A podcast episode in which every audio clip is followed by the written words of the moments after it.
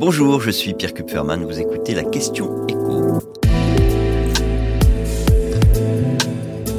Le prix du lait va-t-il encore augmenter dans les prochains mois?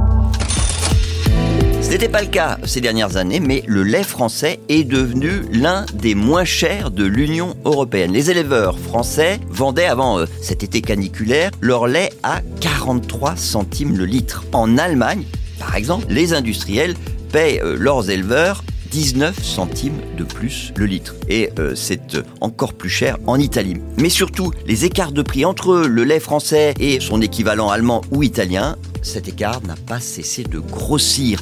Outre-Rhin, les éleveurs ont bénéficié d'une hausse moyenne de prix sur un an deux fois plus importante qu'en France. Et alors, je ne parle même pas du lait bio, dont le prix au litre payé aux éleveurs est aujourd'hui légèrement plus bas que l'année dernière à la même époque. C'est 1% de moins. Tel point que les industriels achètent aujourd'hui le lait bio au même prix que le lait non bio, que le lait produit de façon conventionnelle. Ça, c'est pour des raisons de demande. En fait, il y a moins de demande sur les produits bio, donc euh, quand la demande baisse, les industriels sont en position de, de, force par rapport aux producteurs. Mais pour le reste, que ce soit pour les éleveurs bio ou pour les éleveurs traditionnels, il faudrait que le prix augmente.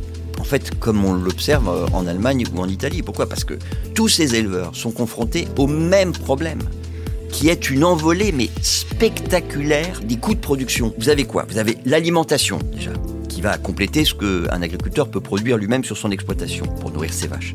Plus 26% sur un an. Vous avez ensuite l'engrais, parce que pour produire des végétaux, pour euh, donner à manger à ses vaches, il faut de l'engrais. Et l'engrais, il coûte 130% de plus qu'il y a un an.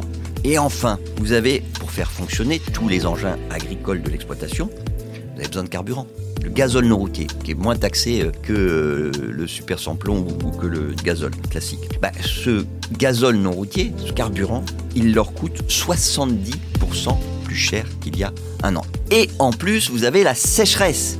Sécheresse qui fait que les vaches n'ont plus rien à paître dans les prés, que les éleveurs sont obligés de puiser dans leurs réserves de fourrage, ce qui fait accessoirement grimper les prix euh, du fourrage pour ceux qui n'en ont pas assez, et en plus, avec ces cadicules à répétition, des vaches qui carrément produisent moins de lait.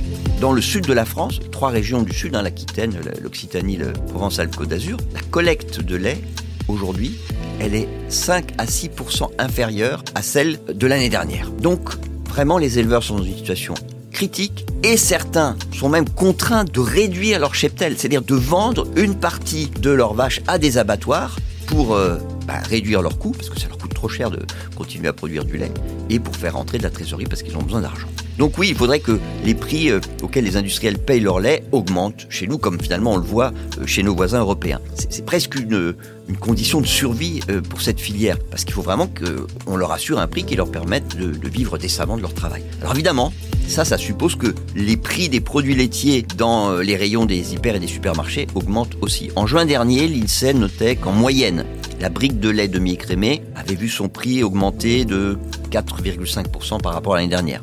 Ça fait quelques centimes de plus. Idem d'ailleurs pour les yaourts, un plus 4,5%. Il n'y a que le fromage finalement qui a connu une hausse un peu plus importante. Mais toutes ces augmentations, elles sont clairement insuffisantes pour permettre aux éleveurs de vaches laitières français de rentabiliser leurs exploitations.